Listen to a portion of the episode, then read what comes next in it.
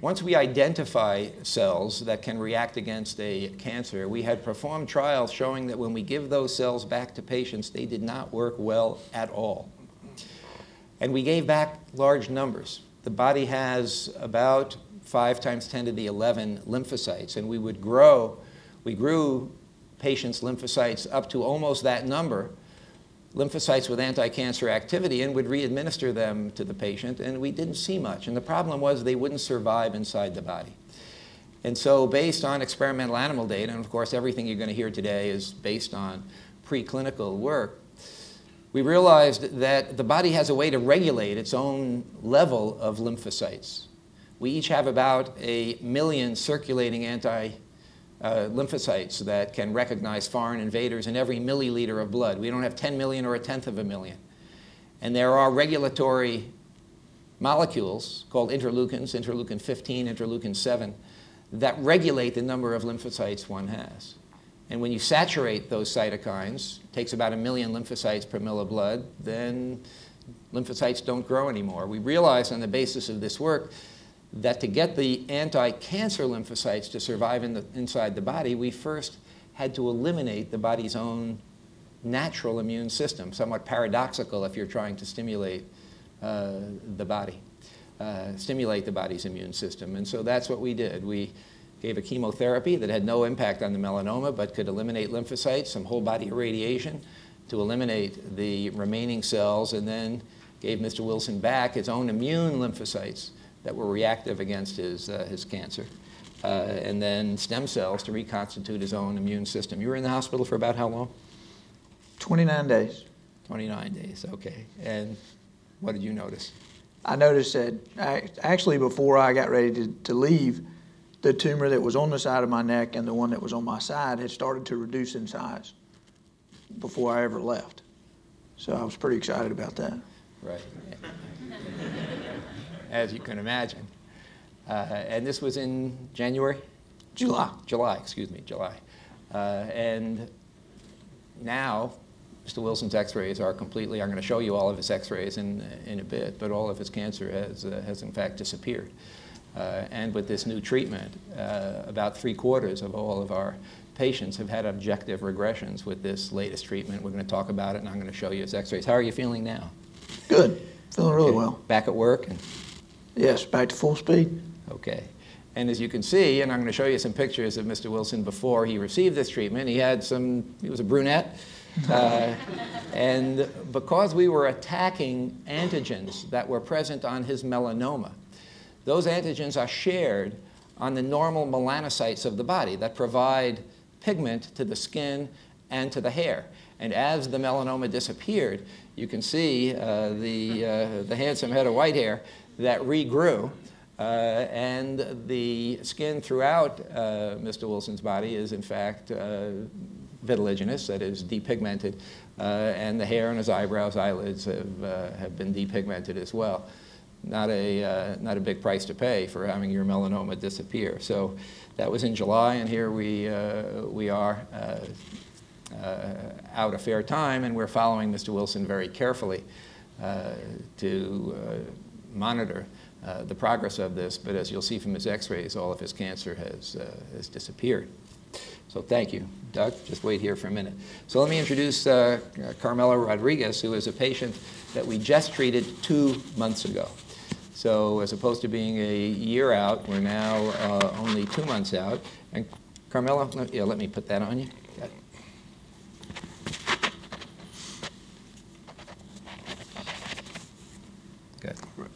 So, Carmelo, you're how old? 28 years old. Okay, and what do you do? You just, you're in the Marines? Uh, yes. Uh, been in the United States Marine Corps for uh, about eight years, and uh, okay. just recently got out. okay, why don't you tell us when you first found out that you had a problem? Um, see, it was about May 2006. Uh, I was born with a rather large birthmark on my right buttock, and uh, I was out in Iraq, and basically there was a growth the birthmark, and uh, it bled and stuff like that. And uh, I went and got you know it seen, and uh, basically out there they didn't have the they didn't have the you know the tools to find out what it was. So uh, waited till I got back here, and they did a biopsy, and but a couple weeks later, came back as uh, melanoma, and obviously I had no idea what that was. So, you know, and did some follow up with the doctors, and they told me basically what it was. It was a kind of skin cancer, very aggressive, and uh, it was uh, very interesting, to say the least. But uh, So that was when? that was uh, see about May May 2006. Okay. Uh, I was then sent to uh, UNC Chapel Hill down in North Carolina. That's where I was stationed at. And uh, basically, uh, after it seemed after they did the first, uh, when they did the initial biopsy, uh, it shot right to my right groin area and the lymph nodes that were there, and I could actually physically feel the lymph nodes like sw- swelling up daily. So uh, that was when my first uh, uh, surgery was, and uh, that time they took out a lot. I think it was uh, 21 lymph nodes, and four of them, uh, 21 of them, four of them were positive for melanoma, and that took a good uh, two months to recover from. And uh, What did they tell you at that point? at that point, uh, they basically were telling me that this disease, you know, there's a likelihood that it might spread, being that you know the lymph nodes, lymph, excuse me, the lymphatic system, you know, it's part of your body where you know a lot of it pretty much will spread, and uh, I at this point I was still learning a lot. You know, the doctors were telling me about different treatments, radiation. This is before I actually got in touch with the pe- my uh, people got in touch with the people here, and. Uh, So what treatments were you given? I was uh, just given uh, surg- surgery. That was my first treatment, and uh, by uh, let's see, I had, or excuse me, I had a recurrence around August, so it didn't take long. Uh, then after that, the doctors let me know about uh, radiation, and uh, I tried the radiation. Actually, had a recurrence in the area, in the same same area, while I was taking radiation treatment, and uh, so.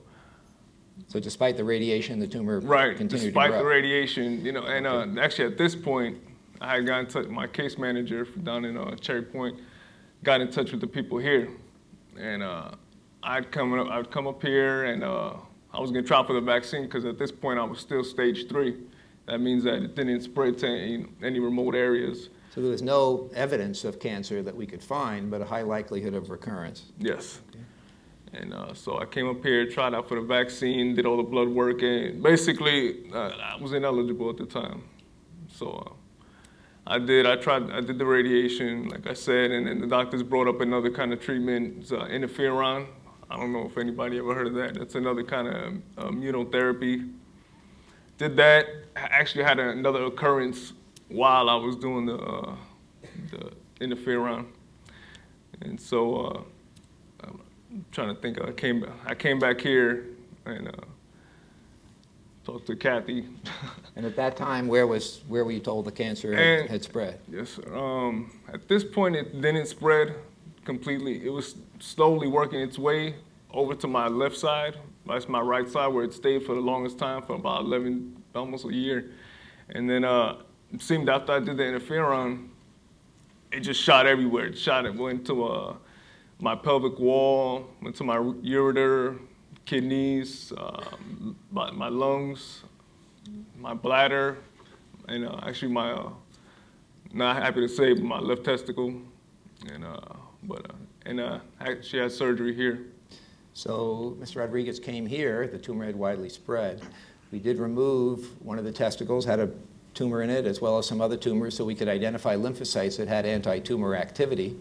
Uh, And then he received the, again, this latest treatment that we've only given to 17 patients so far. I don't, I forget what number. Num- I'm number 17. Number 17, okay. Uh, And you received that treatment when? Yes, uh, approximately uh, two months ago, and. Okay. At that time, could you feel any tumors anywhere? Oh yes, yes. Uh, I felt the tumor actually right, right below my uh, chest here, my uh, ribs, uh, and it was very apparent. And uh, I say, almost probably a couple days after I finished the uh, actual trial, when I was undergoing recovery, uh, I could actually feel it shrinking. Like I could hardly feel it anymore. And uh, How long were you in the hospital? um, approximately about three and a half weeks, Okay. and uh, just results were immediate. And how are you feeling now? Now uh, I'm doing pretty good, being that it's been about two months, and uh, I'm feeling good. Feeling good. Got a seven-year-old son. He's keeping me active, and uh, feel great. Okay, good. All right, and we have uh, x-rays on Mr. Rodriguez just one month after his treatment, which shows all the tumors shrinking. I'm going to show you those, but he still has tumors left. He's actually back today. I think you're having x-rays this afternoon, I think, for your second follow-up, I think 3 o'clock this afternoon. Yes. So we'll get you over there. So I've asked Mr. Wilson and Mr. Rodriguez, who were kind enough to come here, to share their stories, to give you some idea of what it is we do here uh, in the intramural program of the uh, National Institutes of Health. We attempt to develop new treatments to solve problems that are not solvable by today's uh, medicine. Uh, anyone like to ask any questions for Mr. Rodriguez or Mr. Wilson? Or yeah, maybe one or two. Go ahead. treatment be effective for something other than melanoma? We're going to talk about that in a minute, and I'm going to show you how we're now working to try to uh, do that. Uh, yes. just for, for both of you, uh, given that your initial encounters with experimental treatments were not successful, I imagine that you would be easy to become frustrated and think, why go back for more experimental procedures? What was your motivation to keep going for more experimental procedures? How did you? Personally, I have, I have two children. I have a little girl that's six and a little boy that's four. And the way my cancer was spreading, the way things were going, I basically had two choices. I could go home and die, or I could try to do something you know, just my my whole plan was, and what I've asked them to do since I got here, was to keep me alive until you can fix this. You know, whatever you have to do, do it because if if anybody's ever read the protocol that we signed up for, you know, there's not a whole lot of positive things in there that can happen to you. you know? So you know, you sign up to basically, you know, I'll take a chance. You know, I like I said, I, I didn't have the option of going home, so you know, I had to do what what anything I thought I could possibly do. So I've and I'm still that way today. I mean, if it, something was to happen, I'll sign up for just about anything. Our informed consent is about eight pages long, and we list every possible toxicity that can occur, and there are, there are quite a few, but most of them are very, very rare, but in an effort to fully inform patients, we, we try to be very complete. Maybe if there's one, one more question. Yeah, go ahead. Um, It sounds like it must have been emotionally traumatic to find out that you had this incredibly aggressive cancer. And I was wondering if there's any mental health component to any of the treatment you received here or um, how you dealt with that. You want to go first? Sure. Uh, basically, uh, if there, there's a lot of help for you if you need somebody to talk to. Is that, is that what you're asking? Um, the mental aspect of this disease, I mean, there's, I mean, if you're you're religious or spiritual, they have that here. They have that anywhere you could see. For me, that's you know what helped me the most. Um, the mental aspect uh, is something that you really can't explain unless you're going through something like this, and. Uh, if you need the help, it's definitely offered. Want to mention Kathy? And uh, Kathy, she's awesome. She uh, she's So a big. Go ahead. I was say she helps with the mental aspect of it a lot. You know. All of our clinical protocols have research nurses who are expert not only in the administration of the treatment, but of its side effects and their ability to support patients. And they keep in very close touch with our patients, as do our physicians, who are constantly in, in touch. And you can get some idea of how well informed our patients are. And one of the things we found is that the the greatest fear is what you don't know is existing. And as long as our patients trust that we're telling them their situation, I think that brings them a lot of comfort as well. Well, Mr. Wilson, did you want to add something? I was just going to say that that is, to me, one of the huge aspects that, that I realized when I got here was there were very few, if anything, that happened to me that I didn't know was going to happen before it ever happened. So, and that, you know, the, the nursing staff here is just tremendous, as well as the doctors, uh, allowing you to know everything you can possibly know so you know what to expect. You know if you're going to be sick. You know if your hair is going to fall out. You know if you're going to hallucinate or, you know, if your blood pressure is going to go to 40 over 30 or, you know, you know all these things are going to happen. So when it happens, there's not a whole lot of shock or, or strain to it. I mean, you know what's going to happen. So you just prepare yourself and you get ready to go. Well, let me thank Doug Wilson, Carmelo Rodriguez for coming here uh, this morning. Thank you so much.